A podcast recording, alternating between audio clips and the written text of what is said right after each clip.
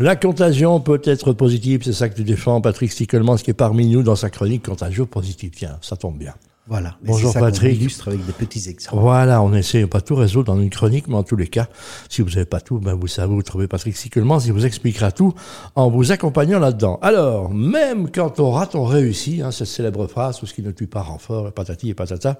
Bon, et puis il y a les stratégies de sabotage, hein, c'est ça. Voilà. En fait, l'idée, ça vient un peu de la systémique et ça m'avait beaucoup amusé parce que euh, souvent on cherche le pourquoi on a raté.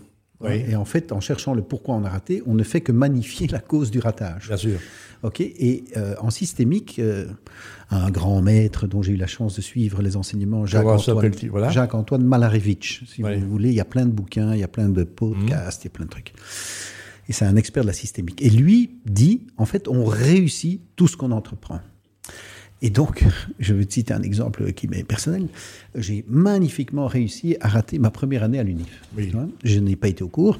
Oui. J'ai passé mon temps dans les cafés. Je n'ai pas fait de résumé. Je n'ai pas étudié. J'ai regardé Roland Garros. Autant te dire que pff, ma réussite était parfaite dans le ratage.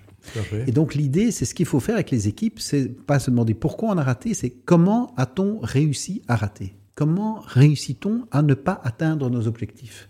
Et en fait, ce qui est très amusant là-dedans, c'est que c'est beaucoup plus facile de d'identifier les stratégies de sabotage qu'on a mis en place inconsciemment que de simplement chercher qui est le coupable et pourquoi ça n'a pas marché. Ça, c'est, euh, on va, on va- plutôt que de résoudre le problème, on cherche à trouver le coupable. Exactement. Voilà. Alors qu'il faudrait l'inverse, c'est dire ben, pourquoi, pourquoi le coupable a-t-il fait une erreur? Exactement. Voilà. Il y, a, y aussi la règle des cinq pourquoi hein, qui est très utilisée par les Japonais. Quoi, tu vois, c'est pourquoi est-ce qu'on a eu un accident avec cette voiture? Pourquoi est-ce que le financier n'a pas fait ceci? Pourquoi est-ce que... Enfin, voilà, et on cherche la cause de la cause de la cause. Ça, c'est déjà pas mal.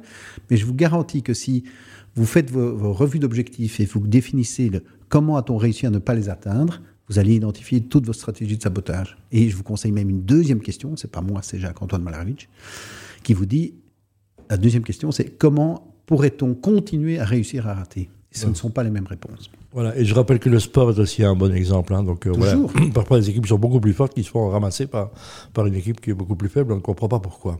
Tu es Mais- supporter d'Anderlecht, toi, Patrick? Non, standard. ah ben voilà, moi aussi, mais donc voilà, ça tombe bien.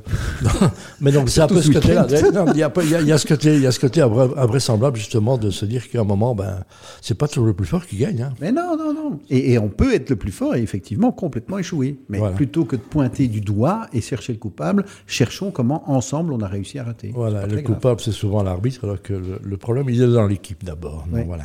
Merci. Contagion positive, Ah, c'est important. Amusons-nous, amusons-nous, amusons-nous.